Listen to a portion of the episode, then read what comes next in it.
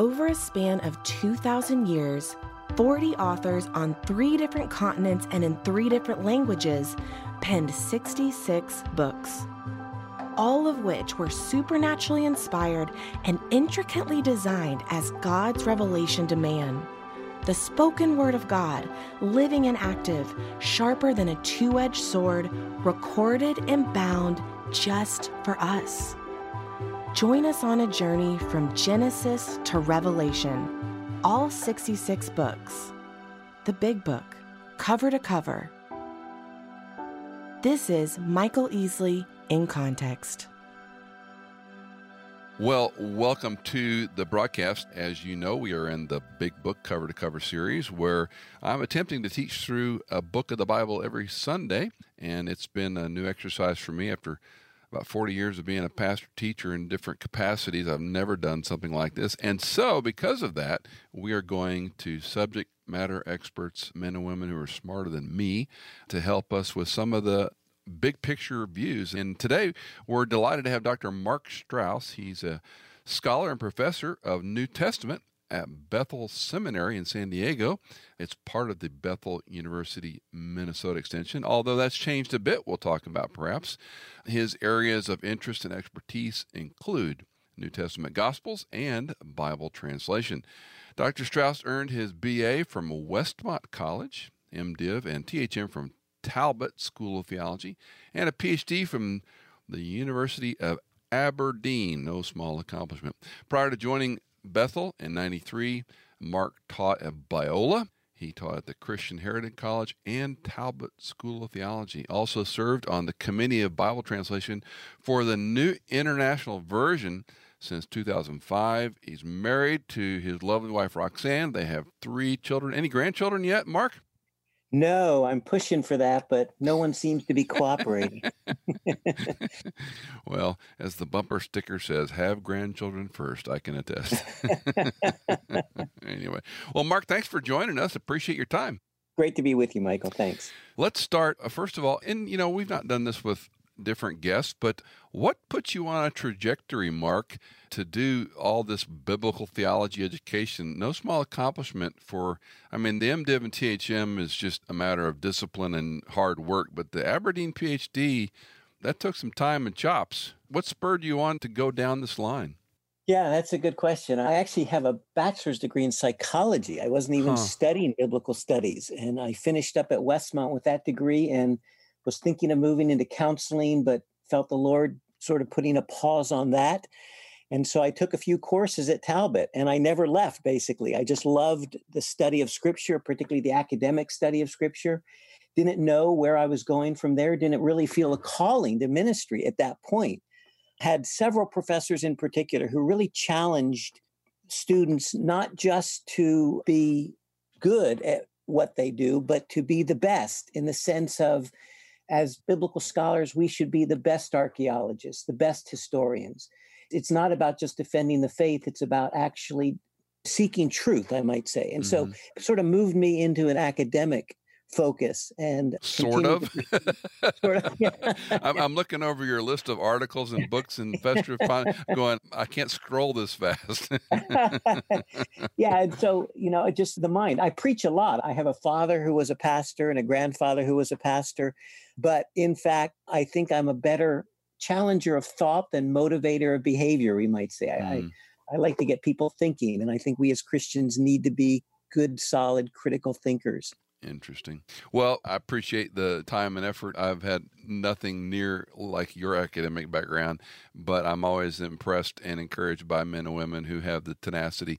I think Ed Bloom, Dr. Ed Bloom, called it Sitzenfleisch, mm-hmm. ability to study for great lengths of time. So, anyway, let's talk about the Gospel of Mark. Let's begin. Shortest gospel for decades, maybe longer, considered the hardest gospel. Start out with some of your general high view observations of our friend Mark and his gospel. Sure. Mark's gospel in the early church was certainly the most neglected of the gospels, and you might say almost good reason for that, since 90% of Mark appears in either Matthew or Luke. 90%.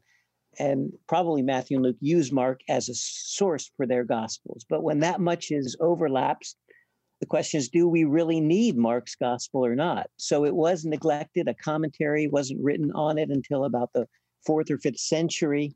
Only in recent times, really, has a much greater focus been turned to Mark.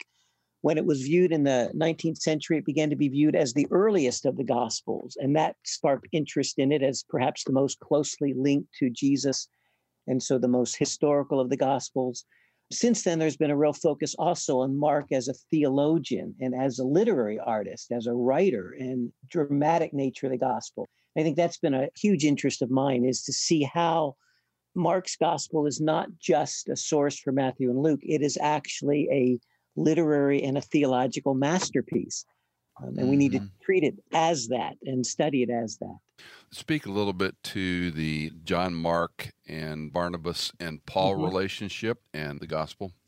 Yeah, and Mark's interesting character because he wasn't an apostle. And sometimes people say, well, how could this book be viewed as authoritative scripture if it was written by someone who wasn't an apostle? But if we look at Mark's mentors, Mark was the cousin of Barnabas. And of course, Barnabas and Paul went on that first missionary journey. We also know that journey was disastrous for John Mark in the sense that he abandoned the missionary group and returned to Jerusalem. Mm-hmm. Let so me let me interrupt real quick. How old sure. do you think he was when he was with Barnabas?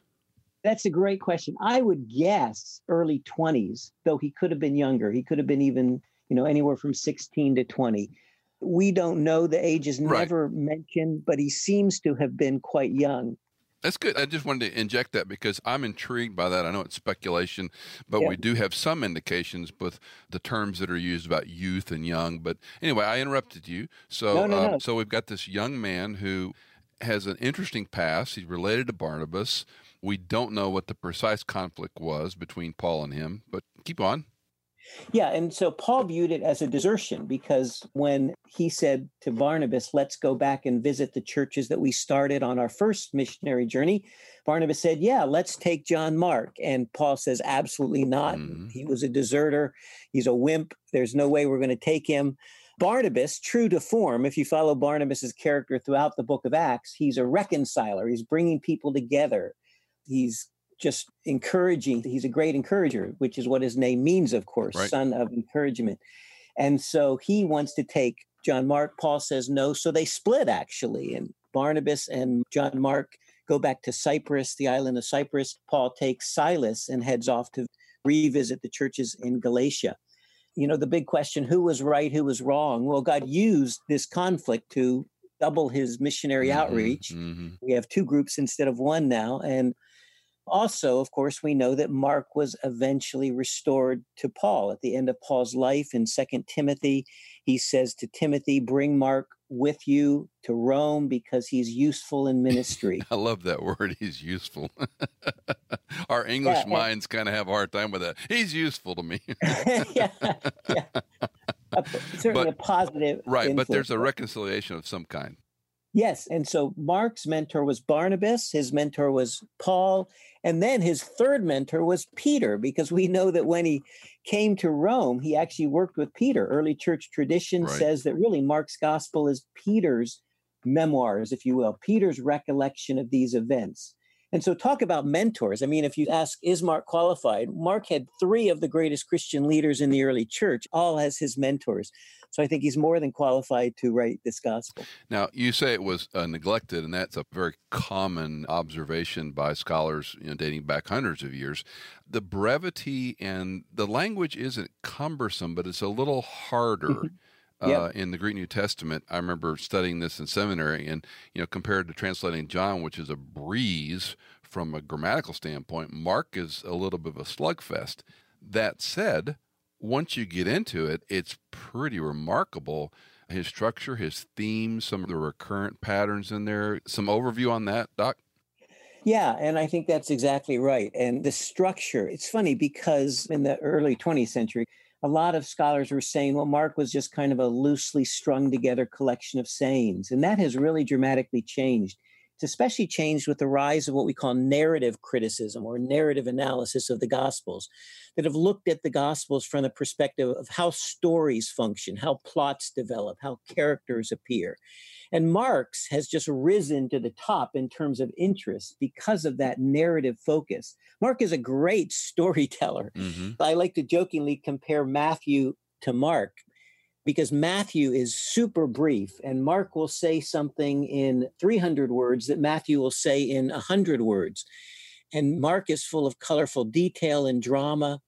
I jokingly say if you're going to have a party and you want a guest who's going to be entertaining, don't invite Matthew, right? You're going to, you know, you're going to say, "What do you do for a living?" He'll say, engineer and you'll say well are, are you speaking of mark or matthew i'm sorry no what i'm saying is matthew is just giving you the facts. Okay, the okay, facts. all right. Joe Friday. He's the Joe Friday of the gospel writer. Whereas, if you know that illusion, yeah, word dates us both, but yes, we do. Yeah, just the facts, ma'am. Yeah. Whereas Mark is the great storyteller, and you know he's the life of the party because he's the one who's giving this enthralling story that everyone's engaged in. So I think as we read Mark, we see that dramatic narrative style. One of the interesting parts of the narrative, we tend to overuse that word, I think, but the movement immediately a word that Mark loves to use in his transitions. It's a fast clip story. Yep, yep. One event tumbling right over the next. Doesn't give any birth narratives, any stories of Jesus' birth, no genealogy. He hits the ground running with John's public ministry and then with Jesus's public ministry. By the end of chapter one, you're well into Jesus's public ministry already. Whereas in Matthew and Luke, you're barely into the birth stories of Jesus another trend that I scratch my head about is not to tell anyone. Uh, yeah. Uh, Mark seems to emphasize this more, correct me if I'm wrong, than the synoptics that, you know, Jesus has done something, they've witnessed something, don't tell anybody. What's what's well, going right. on there? We call it the messianic secret, and it occurs in three different contexts. Jesus tells demons, he silences demons. Mm-hmm. They proclaim who he is and he shuts them up and silences them through his authority. People he heals, he tells, don't tell anyone. And then when the disciples announce who he is, he says, don't tell anyone. So those three different contexts. It can't be a, you know, just a mistake that we're noticing this messianic secret. And really, I think the key to the messianic secret is that Jesus is going to redefine, radically redefine the role of the Messiah. The Jews were expecting a conquering Messiah who would defeat the Roman legions and establish God's kingdom physically in Jerusalem. And Jesus wants to redefine that picture of the Messiah as the one who's going to suffer and die as an atoning sacrifice for sins. So, whereas the Jews are looking for a physical conquest of the Romans, Jesus is going to conquer much greater foes. He's going to conquer Satan, he's going to conquer sin, and he's going to conquer death, the greatest foes humanity has for all the ages, not just the Roman Empire in the first century unpack a little bit for us this phrase, and I know it gets into some pretty variegated theology, but the kingdom of God is at hand. Mm, yeah, yeah. The message throughout Matthew, Mark, and Luke, the synoptic gospels, Jesus' central message is the kingdom of God, and huge discussion, historical debate over what that means. Ultimately, it means that God's divine authority over all creation. And that divine authority was interrupted when human beings Adam and Eve rebelled against God. And so when Jesus says the kingdom of God is at hand, he says God is claiming back authority over his kingdom, especially those areas where Satan has intruded. And this is why the exorcisms, the casting out of demons are so important. They're evidence that the kingdom of God is breaking in and defeating the kingdom of Satan. So Jesus basically says he's the one who's going to reverse the results of the fall of humanity. This is a huge thing. He's going to turn from what Adam and Eve did. He's going to return and restore humanity's right relationship with God. And so the miracles, the healings, for example, are meant to indicate the reversal of what happened at the fall. Death and disease came in when Adam and Eve fell. So Jesus is demonstrating the power over death and disease he alludes and quotes passages from Isaiah that speak about the end times when God will restore creation. The lame will walk, the blind will see, the deaf will hear. That's exactly what Jesus is doing. He's having the deaf, making the deaf hear, the blind see. So it's a cosmic restoration of all of creation that Jesus is launching. and will, through his life, death, and resurrection, accomplish that salvation that will then ultimately be consummated when he returns at his second coming.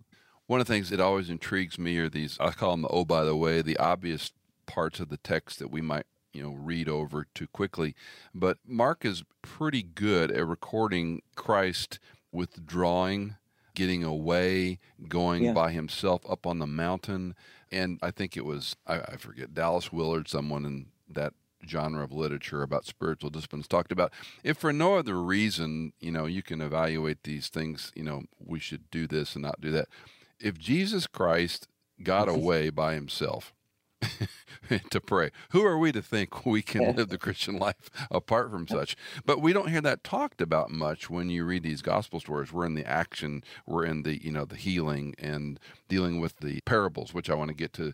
But any insight you have on that? I love these little phrases, you know, where he slips away and he. Yeah, and I think one of the reasons maybe we don't touch on them is because we emphasize the deity of Christ, that he's truly God but we in some ways ignore what in some ways is more important for our salvation and that is his humanity and so he is living a life of perfect humanity which means absolute dependence on god so those times of prayer are essential for him because he's not acting in his essential deity on earth. He gave that up. He emptied himself as it says in philippians 2 and so he is essentially depending on the father. And so he needs those times of prayer and those times of getting away and focusing and listening to God and submitting his own will to God's will, a very neglected aspect of the gospel. And I would say neglected in the average believer's life. I'm struck with the, and I don't mean it unkindly, but I often, when I'm teaching, talk about meaningless repetition in our prayers. I say, you know, when you and I pray over a meal, we pray in the morning, we pray for friends, we say the same thing. And here we yeah. are speaking to the God of the universe with meaningless repetition. Now, it's not entirely meaningless, it's a little tacky, but my point being, here the God man spends the night in prayer before he chooses the 12 he's exhausted after full days of you know healing and interacting with people and rather than sleep in late he gets up when it's still dark to go be alone with his father and it just strikes me you know our view of christianity and how we pragmatically follow Christ as a disciple. We overlook these most obvious things. Absolutely. I think that's absolutely true. Let's go to the parable of the sower and the soils. It's one of these parables that, on the one hand, it's so easy and beautiful. On the other hand, it's maddening. now, what does this mean? so, Mark, give us some insights from your study. Yeah, well, the parable of the sower certainly is about Jesus' proclamation of the kingdom the various responses to his proclamation, his announcement of the kingdom, and the different seeds and soils represent the response to the kingdom. What is the most puzzling part of the parable is when Jesus is asked by the disciples afterwards why he speaks in parables. And he quotes from Isaiah 6, where it says, So that they may be ever seeing but never perceiving, right. ever hearing but never understanding. Yeah. Otherwise, they might turn and be forgiven. Exactly. Yeah. So Jesus says, I speak in parables so they won't understand. They won't understand. Uh, wait yeah. a minute. Yeah. Okay. Matthew and Luke both smooth that over. And Matthew says, because they don't understand, I speak in parables, not so that. It's mm-hmm. that causal thing that's but I think if we read it in context, it's incredibly powerful because what has just happened before this is the religious leaders have seen the work of the Spirit in the life of Jesus. He's cast out demons by the power of the Spirit, and they say, You're doing it by the power of Satan. Right. In other words, they look straight into the light, they see the work of the Spirit, and they attribute it to darkness, they attribute it to Satan. And the Spirit is the one who reveals Jesus. If they're rejecting the Spirit's work in their life, they're rejecting it all. So Jesus says, basically, you have committed the blasphemy of the Holy Spirit, which is to hear the voice of the Spirit, to see the clear work of the Spirit, feel the call of the Spirit, and to reject it outright, to turn to darkness. And that is the only unpardonable sin. If you think about it, right. we can be forgiven of every sin except rejecting the Spirit's work. Because if we reject the Spirit's work, we reject ultimate salvation. And so this is a key turning point in the narrative as the religious leaders essentially look, this is the brightest light they're going to ever see in terms of the truth, and they turn to darkness. So Jesus says, from now on, my parables are going to use your unbelief to accomplish God's purpose. And this is what God always does, right? God will take even evil actions of human beings and use them to accomplish his mm, purpose. Just like he did for Pharaoh, you know, with Pharaoh, Pharaoh mm. rejected God. So God hardened his heart so he could bring about this glorious exodus. Mm-hmm. And it's the same with the cross of Christ, right? They reject Jesus, they crucify him. But what does God do? He uses that crucifixion to accomplish ultimate salvation, turning evil into good. I've so appreciated Charles Talbert's work on the parables and structural analysis, and I think I have to attribute it to him. I can't remember where some of this stuff comes into my brain, but in the parable of the sowers in chapter 4, verse 3, it's listen behold, and then he tells the story. The sower goes out to sow, and there's the different soils the rocky soil, the thorns, and the good soil. And then he summarizes it He who has ears to hear, let him hear. So listen, pay attention, behold. And now we get this hear and hearing, and that theme is carried out through almost the rest of chapter four. Uh, he yep. talks about they hear, but they don't understand. He says they hear, it's taken away. And the explanation of the parable is where, I mean, your citation of the Isaiah passage, of course, is the one that we all scratch our heads with. But the explanation makes it almost more complicated for the modern listener because he goes, Well, they hear it, it's taken away. They hear it, it's received with joy, but no root. They hear it, uh, but the worries strangle it out. They hear it and they accept it and they bear fruit. And then he sums it up again if you have ears to hear, let him hear. And then he says, Take care to what you listen to which mm. I love the framing. Uh, sometimes I guess they're called uh, Markan sandwiches or whatever. Mm-hmm. Um, how we have this structural layout, and then he goes to another parable of a seed, and then another one of the mustard seed. To me, the way Mark arranges the story is fascinating, but I still need some help on these soils. And you know, are these American Christians? Are they people that never really trusted Jesus? Are they people that, you know, when yeah. Satan takes it away? That's well, that one seems kind of clear. Yeah, yeah. So which seeds are sa- actually saved and which are not? And I think that's ultimately the wrong question. Really, only the seed that produces fruit is the positive one. Every other one is a negative one. And so Jesus is talking about how people are responding to his kingdom proclamation. And only those who bear fruit really are, I think, the believers in this context. So it's not that people are losing their salvation. Right. It's ultimately how people are, these are different ways that distract people from what is the most important thing in life, which is responding to God's kingdom, responding to God and getting on on his plan and getting on his salvation purpose. Well, I love that you point out the kingdom. In uh, 411, he says, To you have been given the mystery of the kingdom of God, but to those who are outside, get everything in parables. And then he picks that up again with the introduction in verse 26 the kingdom of God is like. And then we have verse 30 how shall we explain the picture of the kingdom of God?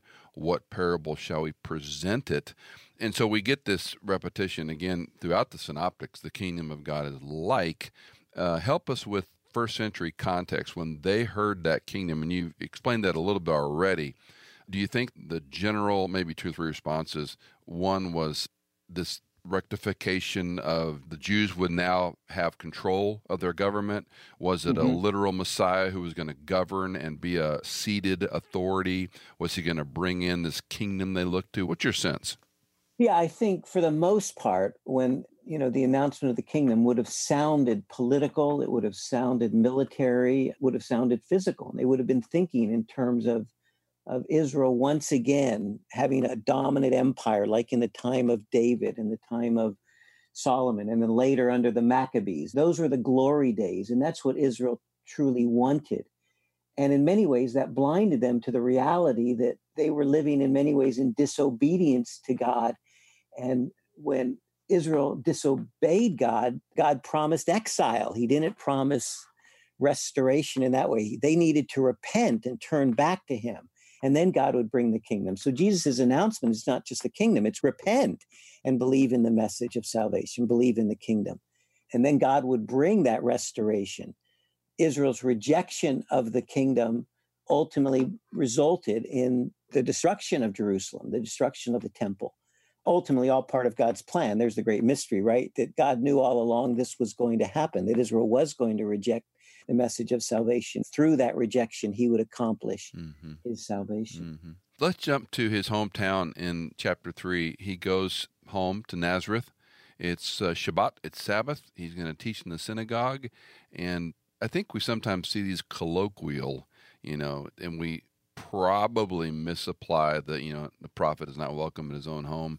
What insights do you have on that, Doc? Now you're talking about chapter six, I think. Yes, sir. It's, yes, sir. Where he comes, yeah. He, so he comes in yeah. Nazareth. He, it's the Sabbath. He goes to his synagogue, which I don't know if you've been to Nazareth, but there's a uh-huh. pretty good indication of maybe not the, but a synagogue that would have existed around that time. I've been right. there several times. It's quite delightful.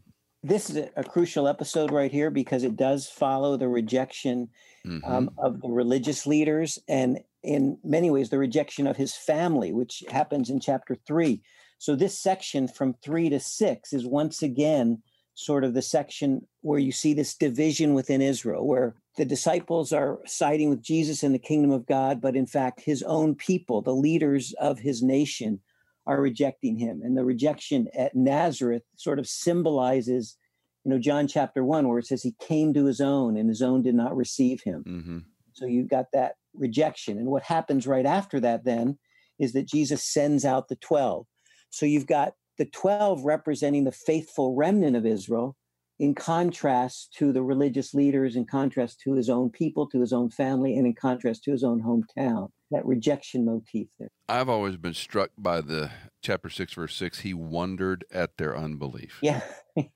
and and you mentioned earlier his humanity. I agree. I think we think of the deity and the fully God man, but we don't talk about the fully man. And um, those passages just kind of make me stop in my tracks, Mark. Yeah. He yeah. wondered at their unbelief. Well, there's several things that just point to Mark as this master storyteller. First of all, up until this point, who's amazed? The crowds are amazed. He heals. Amazement is a major theme in Mark's gospel. And he uses like six different Greek words for amazement. Mm-hmm. So he healed and they're amazed. He cast out demons, they're amazed. He raised the dead and they're amazed. And now we get to Nazareth, and it's not the people who are amazed, it's Jesus who is amazed. He's amazed at their lack of faith. And then what's ironic is one of the hardest statements of Mark in the whole gospel is verse five. It says, He could not do any miracles there. Mm-hmm. He could not do any miracles there.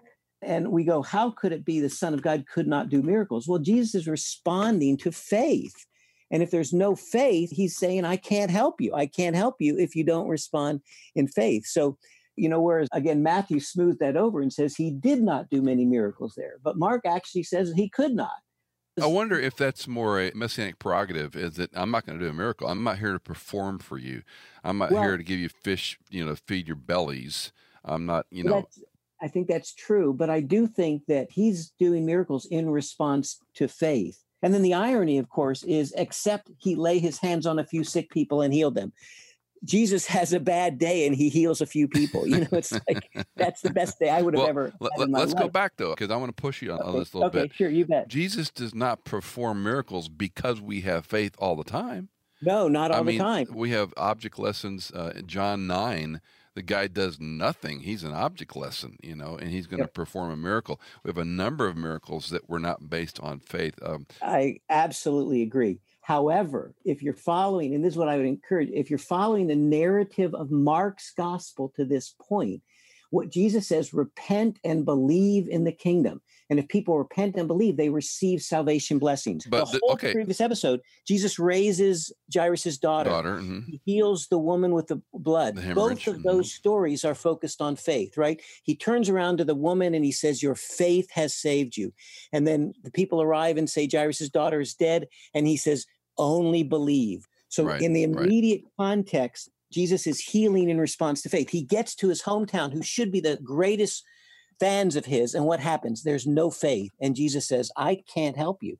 I can help these others because they're responding in faith. But if you don't respond in faith, you don't get the salvation blessings. And I appreciate so that clarification. I just don't want people to think it's right. the amount of faith I have Absolutely. that God then says, Oh, you believe me a lot, so I'll do something for you. Because that then becomes sort of a, I call it puppeteering God in reverse. Yep. If then. I absolutely agree. Okay. I absolutely okay. agree. And that passage in John is a classic example. I mean, there's several passages in John where it's clear that Jesus is not healing in response to faith. He's healing simply to bring glory to God, to demonstrate right, right. God's glory. Well, but and, this, and the classic story that we'll get to maybe in a second in Mark 9, one of the best lines of the New Testament Lord, I believe, help my unbelief. Exactly. You know? And this exactly. guy's saying, I want to believe, but I don't know yep. what that means. And yep. I think that's what led Augustine to say he even gives us the faith to believe in him. Right. Absolutely. That's it. All right, mm-hmm. So let's go on then. Um, we know, again, and one of my concerns teaching these books in one fell swoop is we know some of this too well, and we kind of, uh, the obvious. The feedings of the 5,000, and I'm going to argue that's, you know, 10 to 12 because sure. more than likely they only counted the men as households. Insights, uh, observations, what you've seen in these as you've studied the feedings, especially? You know the feeding miracles like walking on water are called nature miracles and you know they're the most challenging in some ways for scholars to defend. Uh, but what is jesus doing when he's feeding the 5000 well he's doing not just an act of compassion which it is it's an act of compassion but it's also symbolic of his ministry. Jesus doesn't do anything by accident. So when he heals the sick when he heals the blind and the deaf and the lame he's demonstrating the restoration of the kingdom of God as presented in Isaiah and so forth. So when he feeds the multitudes, what is he doing? Well, the Old Testament analogy is, of course, feeding manna in the wilderness. I mean, Mark says this was an eremos, this was a desert, a wilderness. It's exactly the same word used in the Greek Old Testament to describe the wilderness. So they're in the wilderness and Jesus miraculously feeds them. Well, what the analogy is, Jesus is the new Moses who as in John's gospel, it's developed in detail this idea the bread that comes down from heaven, the manna that comes down from heaven. I think it's also in Mark's gospel and the other gospels that Jesus is presented as this Moses like figure who is bringing the new covenant. Moses brought the first covenant, he brought the new covenant. The other analogy then is what we call the messianic banquet in Isaiah 25 where it says, On this mountain, on Mount Zion, um, God's going to prepare a rich feast for all peoples, for all the nations, the best of wine, the finest of meats, things that your common peasants would have maybe once or twice a year. And God's going to give this massive banquet. And then it says, He will destroy the shroud that covers all people, He'll destroy death basically forever. So we realize this banquet is a symbol of God's final salvation. And so when Jesus feeds this multitude in the wilderness, he is looking back at the feedings in the wilderness with Israel in the Exodus. And then he's looking forward to the promise of this great messianic banquet, a symbol of God's final mm. salvation. So he's enacting essentially, uh, symbolizing, demonstrating the salvation that he's bringing. Do you think, again, I love to try to study and postulate what the first audience heard um, do you think they saw the connection clearly to Moses? That's a great question. I don't think there's any doubt they do in John. I mean, it says they right. want, they see this miracle, they want to make him king. Mark doesn't give a lot of response in this case. So I don't know historically, you know, there's mm-hmm. there's two issues we can say. What was happening historically, and then what does Mark want us to see from right, narrative right. and from the perspective of story? And I think there are some hints there's other Moses imagery, of course. The Transfiguration is full of Moses Exodus imagery. So when you put it all together, I think probably he expects his readers to see these connections. In chapter seven, we have this uh, wonderful, and again, another, it's confounding, it's beautiful, it's convicting.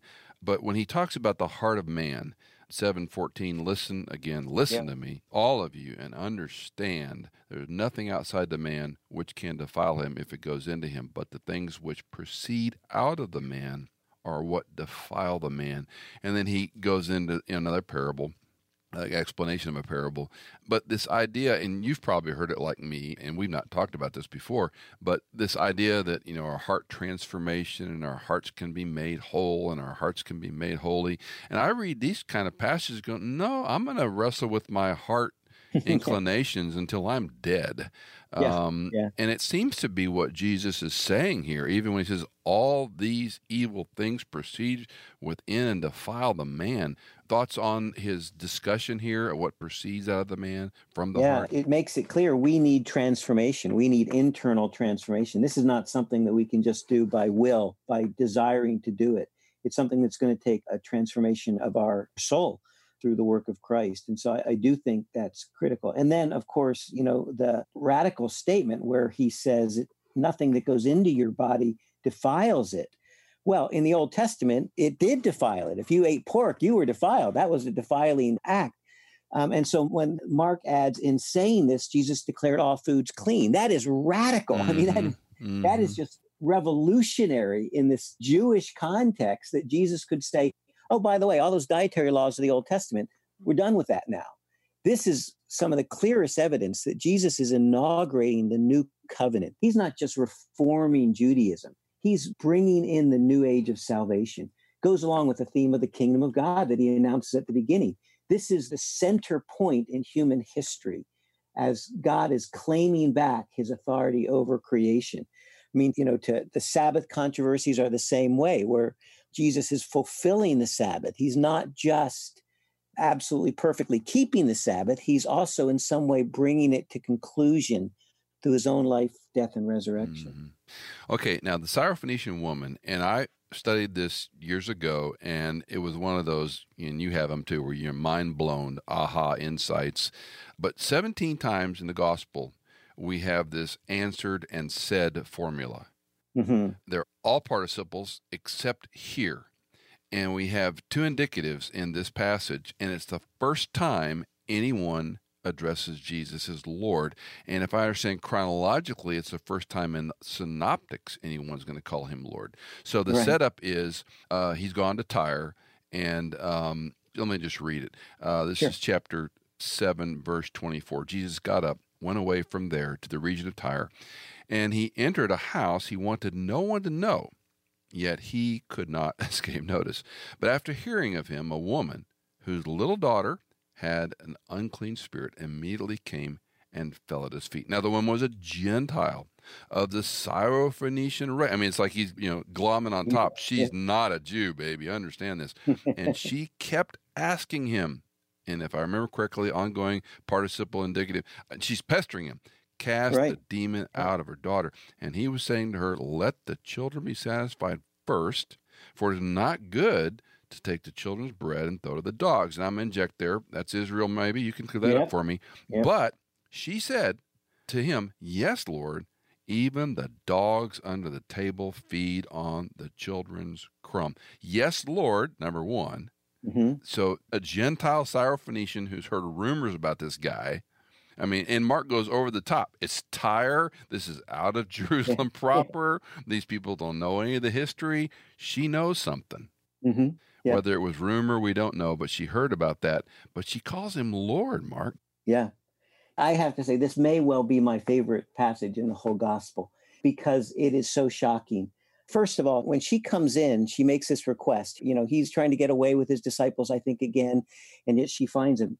And what do you expect as a Jewish rabbi? His first words are exactly what you would expect. And I'm sure the disciples were saying this, amen, at this point, when he says, let the children eat, let the Israel eat first, because salvation blessings are for Israel. We shouldn't take the children's bread and toss it to the dogs. And of course, dogs is a derogatory yes. term used by Jews for Gentiles. And I'm sure at that point the disciples are going, Amen. High amen. yeah. yeah, exactly. Because he's expressing their perspective. And then she says that brilliantly, even the dogs under the table eat the children's crumbs. In other words, Gentiles also were meant to receive the salvation blessings after Israel gets them they were to spill over to the Gentiles because salvation was for all nations everywhere. And then Jesus said, For such a reply, you may go. Now, what is amazing about this passage, this is the only time in the whole Gospel of Mark, in the whole New Testament, that Jesus loses a debate. Now, stay with me here. Right? Jesus, I see Jesus, I love it. Jesus basically, every other time when, when the religious leaders challenge him, you know, should we pay taxes to Caesar? You know, um, right. all the they challenge him. He defeats them with his wisdom and knowledge, and every time he humiliates them, he defeats them. They're crushed. In this case, he says, "You know what? I'm wrong. You're right." and then he heals he heals the daughter and she's a gentile and she's a woman well yeah I, mean, I was going to bring that up this is this is together this is blowing away um, the whole egalitarian complementarian gender debates this is a woman who's a throwaway person and she gets more of who Jesus is than even the disciples. Exactly, exactly. And So, what does Jesus do? You know, some feminist theologians have actually said, oh, Jesus changed his mind. He used to be for the Jews, now he's for the Gentiles. That's not what's happening here. He's doing what he's always doing. He's provoking faith. He says, no, I'm sorry, it's not for you. What is he doing? He wants her to challenge him. He wants her to claim what is rightfully hers as a Gentile. Because read Isaiah, read the Old Testament the nations are going to stream to Israel to see God's glory.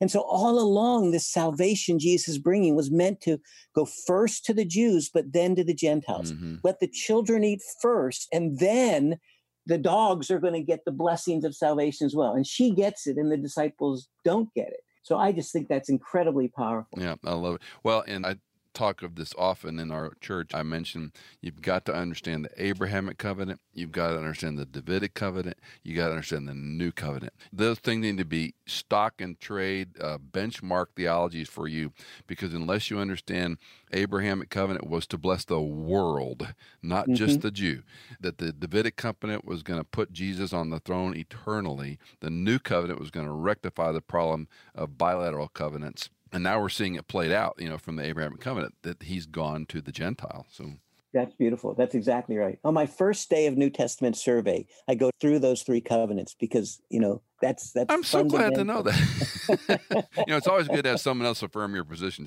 yeah, absolutely, absolutely. Okay, so now we're back to another feeding in chapter eight. Yep. We're gonna have it's like a redux. Why? Yeah.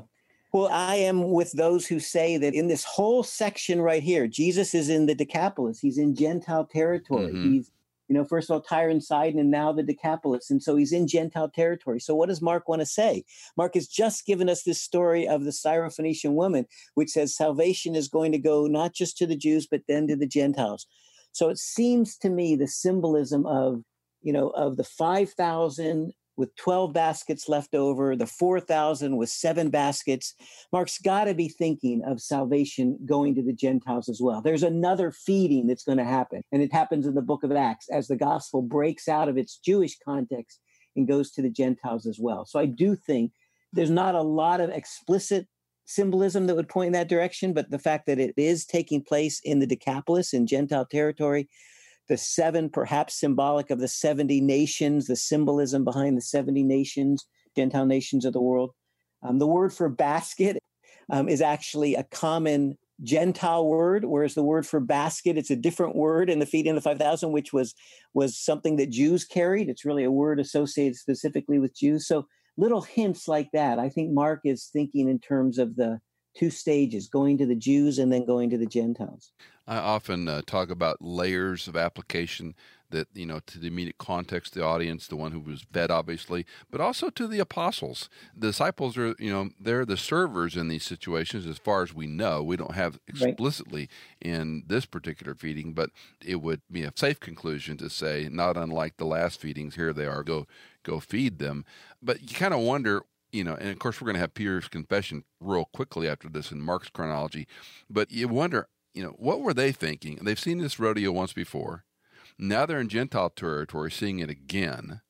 Are they connecting the dots in a way that maybe we miss sometimes? Yeah, in the very next episode, of course, it suggests they're not. Um, they're not right. getting it. This is the most baffling. And the next three chapters, then eight, nine, and ten, and the failures of the disciples are shocking and baffling because we know they are on the side of Jesus, but then they're on the brink. And I think, you know, the big question is are they going to go the way of the religious leaders? It's, you know, they get in the boat right after this, and Jesus says, Watch out for the yeast of the Pharisees and the yeast of Herod.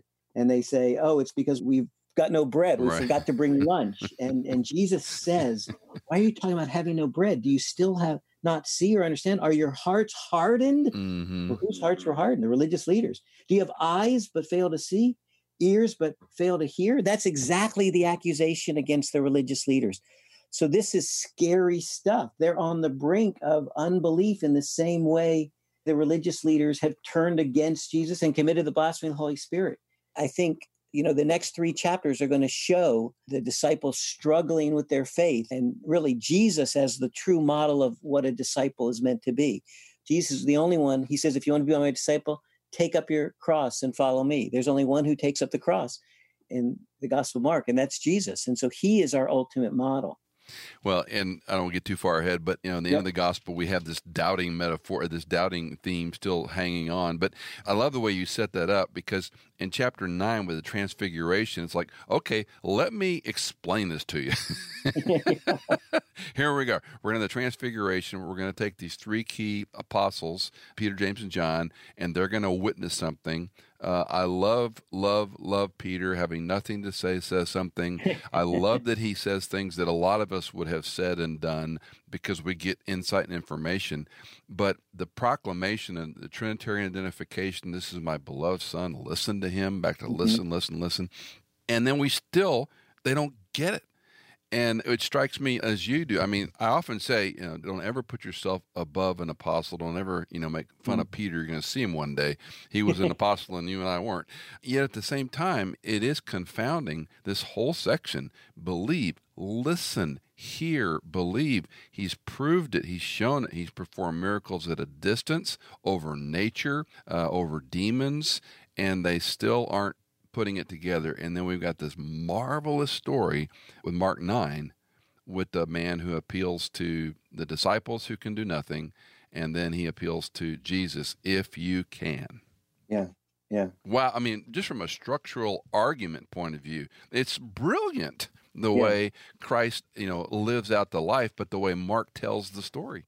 Yeah and that's what's amazed me. I mean, as I've written these commentaries on Mark's Gospel, I keep finding things in terms of the narrative. You know, it's like you think you spent 10 years in a gospel, you should have already found it all. And I keep seeing things that are just remarkable. My, my quip on that is morning by morning, new verses I read. that's exactly. I never saw that before. yeah, yeah. Well, you know, the episode, and I don't want to take us back or linger too long, but the episode of the blind man who's only half healed that occurs just before Peter's confession is so powerful in the sense that it's a bizarre, it's another weird Mark story where Jesus heals this guy and he he says, Can you see? And he says, I see people like trees wandering around. and he, Jesus misses the mark, you know, and so yeah. he, uh, apparently, so he's got to then fine tune it, and he heals him a second time, and then the guy sees clearly, and you go, "What in the world exactly. is happening?" Exactly what's happening? And in the very next episode, Peter goes, you are the Messiah. Amen. He's got it. He's finally got it. And then he's rebuking Jesus and Jesus calling him Satan because he doesn't get the suffering and death. So Peter sees, but he only sees halfway. Mm. And so Mark hmm. places that story of the healing of the blind man right before that to show this is the disciples.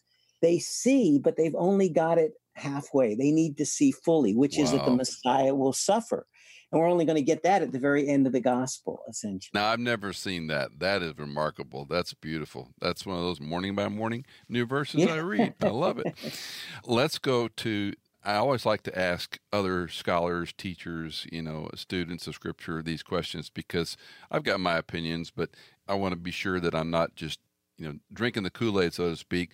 Annihilation is becoming a very positioned theology.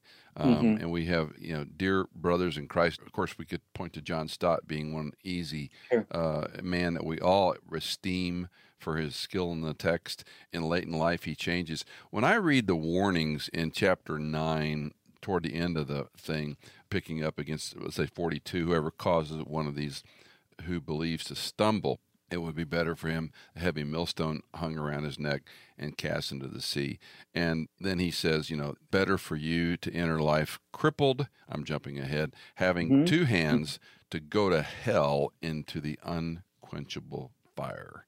Yeah. And your thoughts on this and why has annihilationism become i mean maybe you believe in it i don't know yeah. but uh, why has it become um, is it loving what we hear you know, I think it is more than that. And I have to acknowledge that I struggle with this. And I'm not an annihilationist, but I do struggle.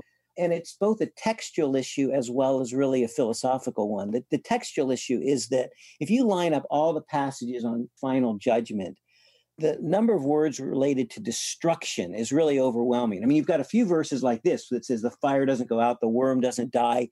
But then there is as many or more that use word, you know, consuming or destruction. So I think there is some textual debate. There's room for debate in the text itself. But for me, the real challenge is we could call it the philosophical one or the ethical one, I guess you could call it. And that is that eternal, you know, when we kind of flippantly use the phrase eternal conscious torment, do we really even conceive of what that means? I mean, eternal means eternal. I mean, that means it goes on and on and on and never ever stops. Conscious means you're experiencing this torment in a very real existential way for all eternity. Well, to say that people are going to be tortured essentially, tormented for eternity for what, at least on the surface, look to be temporal sins. I mean, I may sin for 70 years. How much punishment should I deserve for that 70 years? You know, even if it's 70 times 70, that's nowhere even close to eternity. So I think that's the ethical challenge is how could God torment people for eternity for temporal sins. Now, the answer to that, the traditional answer would be that every sin is an eternal sin because you're essentially offending an eternal God. And so that sin deserves eternal punishment. But it's still hard to conceive of that. The conscious decisions that I make to sin are temporal and limited to my lifetime. Should I not be punished for those? And so most annihilationists would say there's going to be a period of judgment that will be torment. But then when the sins essentially have been judged appropriately, then the soul will be annihilated. So I get it. I can say that. I get it. Well, I, from an emotional standpoint, I do, but I would inject, I mean, the great chasm fixed in Luke 16. And right. there's debate whether that's a parable or, you know, yeah. exegetical or what, but I tend to think it's a parable. And I mean, there's certainly a position there where there's a horrible picture. Absolutely. That he can see what's happening and there's nothing he can do to relieve his torment. And, right. I, I would also be careful that we give attribution of God punishing as opposed to you know right. wrath that was reserved for all of us. All of us are headed to hell on a freight train. Apart from God's saving grace, election, predestination, we can talk about those perhaps. But apart from Him choosing, selecting, responsive faith, how He sew those together, I just find it striking that our emotions run to, and destruction can also be debated technically sure. because does that mean done? Does that mean dust? Yeah, exactly. No, uh, I agree. And I and agree. the other one I have that causes me to kind of halt my tracks against annihilationism is if we're made in the image of God, we're eternal. Right. And I think that likeness of being made in God's image gives me more theological heartache than God in his mercy could destroy us and annihilate us into nothingness uh, existentially or whatever. Let me push back a little bit on that because I'm not sure. We say we're eternal beings, but life always comes from God. I mean, in him we breathe and live. And I mean, there is no life apart from God. God must maintain life or it doesn't exist. So I'm not sure anywhere in scripture says that essentially the soul is inherently eternal. I think God has to give life for us to continue to live. Every single day, He gives us breath and life. So I don't know that Scripture teaches the immortality of the soul apart from God. Um, and then a passage like in Colossians where it says He's going to reconcile all things to Himself, things on heaven and things in earth. If there is a hell burning for eternity, in some corner of the universe, that doesn't seem to be final reconciliation. So again, I could argue equally well on the other side. On well, no, sides. I appreciate it, but you know, I think again, so many times we have an anthropomorphic view of theology. Yep. You know, we yep. put it in human terms, and as opposed to saying, "Wait, He's sovereign, He's God, mm-hmm. He's Creator, He's sustainer of everything we see microscopically and telescopically," and I have to submit to that. Uh, I don't love the idea of eternal punishment but i'm just i'm struck by the movement more yeah. uh, that you know over time and there's so much of this love wins and god's mm-hmm. merciful mm-hmm. and kind and he wouldn't do that well no he didn't do that we chose those paths right and uh, you know it's like when my children if they make a poor choice and end up you know if they ride their bike and get hit in the street and break an arm or a leg i didn't do that they made a choice to willfully right. disobey a wise instruction don't ride your bike in the street. And sin is not unlike that. Sin is the law that he gives us, both moral and biblical. Is you know, if you live well, you are less likely to be hit by a truck and break your arm and right. leg. Right. right. If you live you know haphazardly and those consequences happen, you God didn't orchestrate that, right? Right. I agree, and we are responsible, absolutely, yeah. and we need to pay the price for that responsibility. And those who reject will be punished. I think the question of annihilationism and even, you know, Rob Bell, ultimate reconciliation, that he would argue for, I think, you know, it's a question of how long and how severe is the punishment. You know, the eternal nature of it, I think, is one of the challenges. And I think probably, I mean, on the negative side, it's also less respect for the authority of Scripture that is producing this. I don't think there's any doubt about that in the sense that people can say, okay, the Bible says that maybe, but I don't believe it. You know, well, that's less belief and faith in the authority of scripture and that's a problem i think well and that's the huge tide that's the dismal tide you know is it i call it experiential theology we're living on a horizontal view of god and how God works for me, my passion, I mean my theology, as opposed to He. But anyway, I digress. My fault. Uh, no, no, no, no, no. It's a, it's a huge question. Let's move to the rich young ruler. Wonderful, wonderful interaction with uh, a good and righteous person who comes to Jesus. But what do I do to inherit eternal life, Mark? yeah. Well, I think the key to this whole passage is the puzzling statement at the beginning um, why do you call me good? No one is good but God. And people go, ah, Jesus is saying he's not God. but that's not at all what he's saying. He's challenging the man's view of goodness. The man comes to Jesus and he says, You're a good teacher. And Jesus says, Am I? Now, the man doesn't know, he doesn't believe Jesus is divine. So that's not the issue. Um, he thinks he's good. And Jesus says, You're calling this teacher, you know, this everyday teacher good but only God is truly good. And you get to the end of the story, and what happens is the disciples say, if this is the case, who can be saved? And what does Jesus say? With human beings, it's impossible, but not with God. All things are possible with God. Salvation comes as a gift from God, it's nothing that's earned. This man was trying, he was depending on his riches for salvation. So it comes full circle back to what Jesus says at the beginning no one is good except God alone. And so no one can save themselves when trusting in their own resources.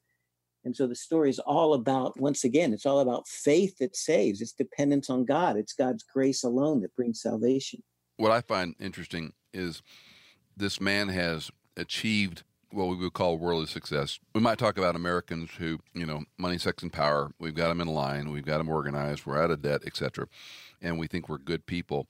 And wealth is of course is attacked profoundly by you know all kinds of you know christians but i find it striking that jesus comments especially when it comes to wealth they're categoric at times and this one in particular easier for a camel to go through an eye of a needle than for a rich man to enter the kingdom of god and again we go back to your observations about kingdom and what they thought that meant and what it was and it's, it's a difficult subject frankly but it's parabolic. We all know it. It's quoted by people that don't believe it. Give us some insight. Yeah, needle's eye, you know, there's a false understanding that pops up in popular commentaries that there was a gate in Jerusalem called the needle's eye gate and that you had to take the burden off your camel in order to right. squeeze it through and that right. Jesus is essentially saying it's really tough but you got to unburden yourself. But of course, that's not what he's saying. He's taking the largest land animal known in that context, which was a camel, there weren't elephants around in the Middle East at the time. And the smallest hole. I mean, a, a needle's eye, the eye of a needle is the smallest hole anyone could imagine. And he's saying it's like trying to get this through that. And the answer is it's impossible. So I just think Jesus is calling the man back to what is fundamental, and that is that the kingdom of God comes by faith, it comes by releasing. The opposite of faith is not works, the opposite of faith is self sufficiency. It's the attempt to save yourself apart from God. And this rich man is depending on his riches for that salvation. And Jesus says, unless you give it up, you have to give it all up. Uh, you can't possibly be saved. Jesus, again, is going to give them a very clear uh, indication of what's going to happen to him in chapter 10, verse 32. They're on the road going up to Jerusalem because you always go up to worship. And Jesus was walking on ahead of them. They were amazed, and those who followed him were fearful. I love that dichotomy. Yeah. Again, he took the twelve aside and began to tell them what was going to happen to him. Behold, we are going up to Jerusalem, and the Son of Man will be delivered to the chief priests and the scribes, and they will condemn him to death and will hand him over to the Gentiles. They will mock him and spit on him and scourge him and kill him, and three days later he will rise again. They don't get it? That's a question. Yep. Yeah, oh, I'm sorry. yeah, again, they don't get. And this is the third cycle, three times. It's so identical. You can see this is Mark's triads. Mark uses these series of threes, and the threes are almost always related to the failure of the disciples. Three times Peter denies him, three times Jesus finds them in Gethsemane asleep, three boat trips. On each boat trip, they demonstrate lack of faith, and then the three passion predictions, and followed each time by the disciples' lack of faith, um, inability to understand, and pride, basically. And so the pride this time is, of course, James and John. And this is the climax of these three cycles where each time Jesus predicts his death three times, disciples demonstrate pride, and then Jesus teaches them about servant leadership. And so it climaxes in Mark 10 45, which is the theme verse of the whole gospel. Go ahead and, and read so, it for us. Yeah, yeah. Mark 10:45 is the key verse. It's the climax of these three cycles, and it's the key theme verse of Mark's gospel. For even the Son of Man did not come to be served, but to serve mm-hmm. and to give his life as a ransom for many. Mm. So James and John are planning and scheming. You know, they want the chief seats in the kingdom. Jesus is meanwhile predicting his death the third time. They must not have been listening. That's all I can think of. They ask him for the best seats on his right and his left. And Jesus, once again, you know, the other disciples are indignant because they didn't ask first. Jesus gathers them once again around him and he says, you know, um, this is the way the Gentiles. You know that those who are regarded as rulers of the Gentiles lord it over them. Mm-hmm. Their high officials exercise authority them over them. Not so with you. Whoever wants to become great among you must be your servant. Whoever wants to be first must be slave of all. And then, for even the Son of Man. And he's not, when he says Son of Man, he's not just referring to the human one. You know, Son of Man means human being. He's referring to this glorious figure of Daniel chapter 7, verses 13 and 14 who's going to inherit all glory and power and reign over the universe forever. He says, even the Son of Man came not to be served, but to serve and to give his life as a ransom. Expand on that a little bit on the Son of Man. That's Jesus' favorite self identifier. Yeah. Um, yeah. And I so appreciate your reference to Daniel 7 because not everyone does that. I but right. open that up a little bit for us. Sure, sure. There's various titles for Jesus, of course, and Son of God is a very important one, and Christ or Messiah. Christos is the Greek translation of the word Mashiach or Messiah, the Hebrew. Um, but Jesus' favorite self designation is Son of Man, which in Hebrew is Ben Adam. And Son of Man or child of humanity, I mean, it, it means human being. Even in modern Hebrew, it means a human being. But it's an allusion also to Daniel chapter 7, where one like a Ben Adam, it's actually mm-hmm. in Aramaic in that passage, so mm-hmm. it's Bar Enosh but one like a son of man, it comes before the Ancient of Days, comes before God Himself, the Father and is given all power and dominion and eternal kingdom. So when Jesus refers to himself as the Son of Man, he's saying, I am fully human as well as fully divine, but I'm also this figure in Daniel chapter 7 who's going to reign over the universe forever, who's going to have all glory and honor and power. And so, why does he choose that title? Well, because Messiah or Christ had so much baggage associated with it, theological baggage, because the Jews were using that title to describe this coming king from the line of David who would defeat the Romans, who would establish God's kingdom. Jesus wants to choose a title that he can give its definition, that he can define it. And so that's why all the passion predictions, the predictions of Jesus' death, are Son of Man sayings. Mm-hmm. Jesus doesn't come out and say the Messiah is going, he says the Son of Man, because he's redefining the role of the Messiah. And that's why we have this messianic secret. Jesus says, Don't tell anyone. I still have to tell you what the Messiah is going to do. You don't understand yet. And so this is that climax. The third time Jesus predicts he's going to suffer and die, and then says, This is the role of the Son of Man. This is what the Messiah is going to do. He's going to conquer something much greater than Roman legions. He's going to conquer Satan. He's going to conquer sin. He's going to conquer death. That's the best answer I've heard of Son of Man. Thank you, thank you, thank you. now, so he hinges this with blind Bartimaeus, and he's Jesus, son of David. Yep. Jesus, son yep. of David, have mercy exactly, on me. Exactly, exactly. Yeah.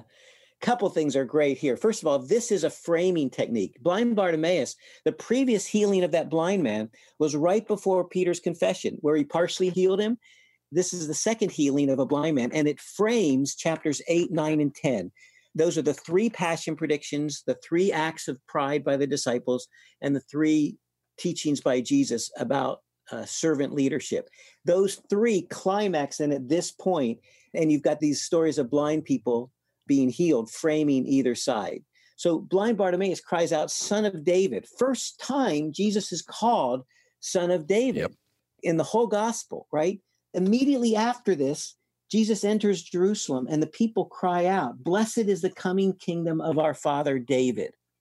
Some scholars historically have said uh, Mark doesn't believe that Jesus is the descendant of David. He doesn't believe that Messiah idea is important. It's only Son of Man stuff that's important. Absolutely not. Mark knows that the Messiah is going to be the descendant of David. And so just before Jesus enters Jerusalem as the king, Bartimaeus cries out, Son of David. And we're reminded that Jesus is the Messiah from the line of David. He is the traditional Messiah.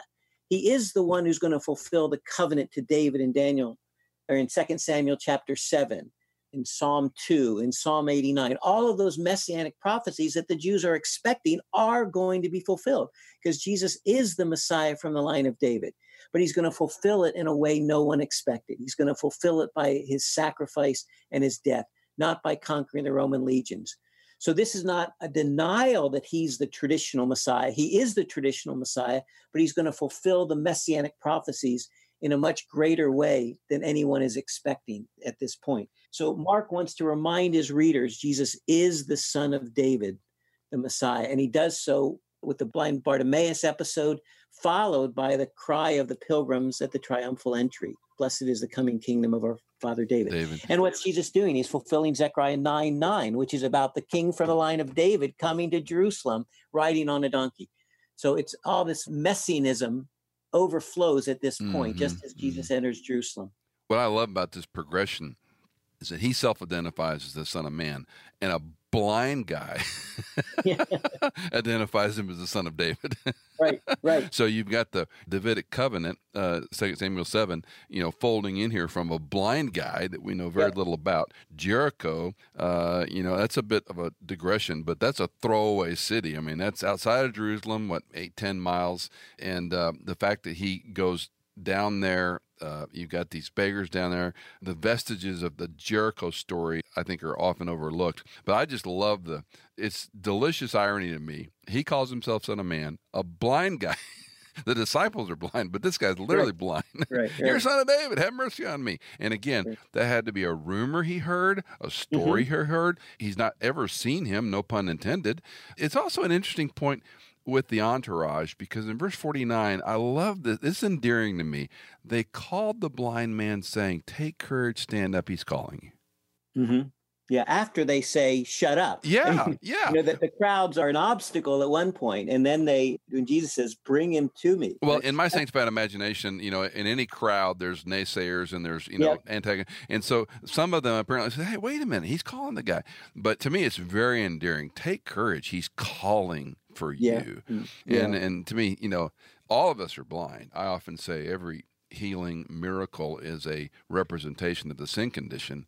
We're all spiritually blind, we're all spiritually deaf, we're all spiritually disabled, and apart from a divine healer, you will remain in that condition.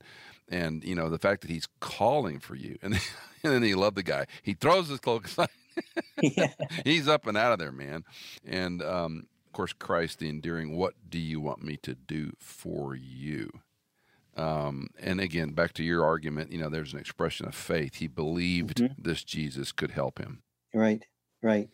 And then he follows. Notice what it says. Yes. It says immediately he received a sight and he followed On Jesus the along the road. Yep. What does a disciple do? A yep. disciple follows Jesus. In some respects, we got to envision he was part of the triumphal entry. You know that maybe he was yep. on the heels, you know, going up there and the Hosanna. Here's the our Father David. Um, okay, let's jump ahead because I want to respect your time. So, all right, Mark, we've got so much more to cover, but I want to ask you as we walk through now, we've had Hosanna. That didn't go long very well.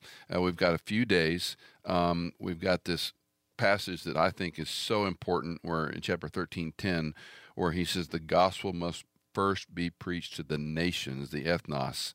Mm. Um, so we obviously are teeing up very clearly about what's going to happen to him. And we had the Mount of Olives, and now we have this Passover. Let's take a couple minutes here because we've got the Passover and the final Lord's Supper. Mm-hmm. And undoubtedly, you've done some study in this because it's so important to the Jewish fabric of how they had their festivals, worship, and look forward to Messiah. And now he's fulfilling it a little bit different than they anticipated. Yeah, and the Last Supper is really what is Jesus doing? This is a Passover meal. That's critical because what does he do? He takes the Passover and he remakes it. He creates a new Passover where it's no longer the lamb, um, the sacrifice of the lamb, it's the sacrifice of the lamb. it's his own sacrifice that's going to replace it. So, this is my body, is basically saying this is a new Exodus, right? What was the Exodus? It was freedom from slavery in Egypt. The new Exodus is freedom from slavery to sin, Satan, and death. And so the fact that the Lord's Supper, communion, the Eucharist is a new Passover is enormously significant because it completes the whole story of Scripture. Really, the freedom that Israel received when God created them as a nation, and now the freedom we receive when God creates a new nation made up of Jews and Gentiles together, the kingdom of God. In the final sequences, we've got, in some respects, a short crucifixion and burial sequence uh, compared to other gospels. Um, and you have some interest in the interaction of, of Mark's record with the centurion.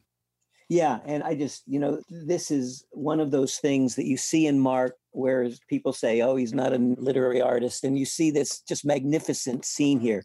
Um, at the end of Jesus, the crucifixion scene, if you think about it, throughout the story, who has recognized who Jesus is? Well, the Father announces who Jesus is at the very beginning at the baptism. Demons recognize. Finally, Peter gets it, but Peter only half gets it because he recognizes he's the Messiah, but he doesn't understand his suffering and death.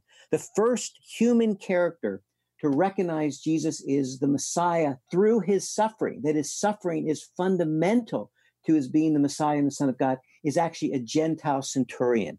And so at the end of the crucifixion scene, it says, when he saw how he died, just after Jesus' death, he saw how he died. Just before this, the curtain of the temple is torn from top to bottom, and the centurion cries out, Truly, this man was the Son of God. And so we've got two key things here. The curtain of the temple is torn, opening the way to God, essentially. And then the centurion sees how he died in his death, and he says, Truly, this man was the Son of God. That word, the temple was torn, the curtain was torn. That word is only used one other time in Mark's gospel. And it's at the very beginning at the baptism. It says, when Jesus comes out of the water, the Spirit descends on him, heaven is torn open. Same Greek word, schizo, torn open. And a voice from heaven says, You are my son whom I love. With you I am well pleased. So at the beginning of the gospel, heaven is torn open, revealing the way to God. And the Father announces that this is my son. At the end of the gospel, we call this inclusio or bookends mm-hmm. on either side. At the end of the gospel, the curtain of the temple is torn open, opening the way to God. And the centurion, a Gentile centurion, says, Truly, this man is the Son of God. So the whole gospel is framed in two declarations, announcements that Jesus is the Son of God, in two tearings that open the way into God's presence. Well, that's exactly what the gospel is. Through Christ's death, um, he's going to bring Jews and Gentiles together. We've got a Gentile centurion into the people of God. He's opening the way into God's presence. So, again, this beautiful inclusio, beginning and end, the tearing which opens up the way into God's presence, the revelation that Jesus, as the suffering Son of God, accomplishes our salvation. Just masterful literary artistry as well as theological artistry. Dr. Mark Strauss. Boy, I can't thank you enough for being on the podcast. I hope you'll come back, Mark. Michael, thanks for all you do. This is so essential. This kind of in depth study is so rare and so important. I just really appreciate what you do.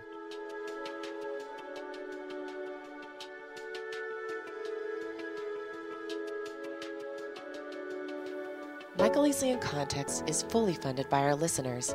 If you are a regular listener, would you consider giving a one time or perhaps monthly donation to support our ministry? You can give at michaelincontext.com.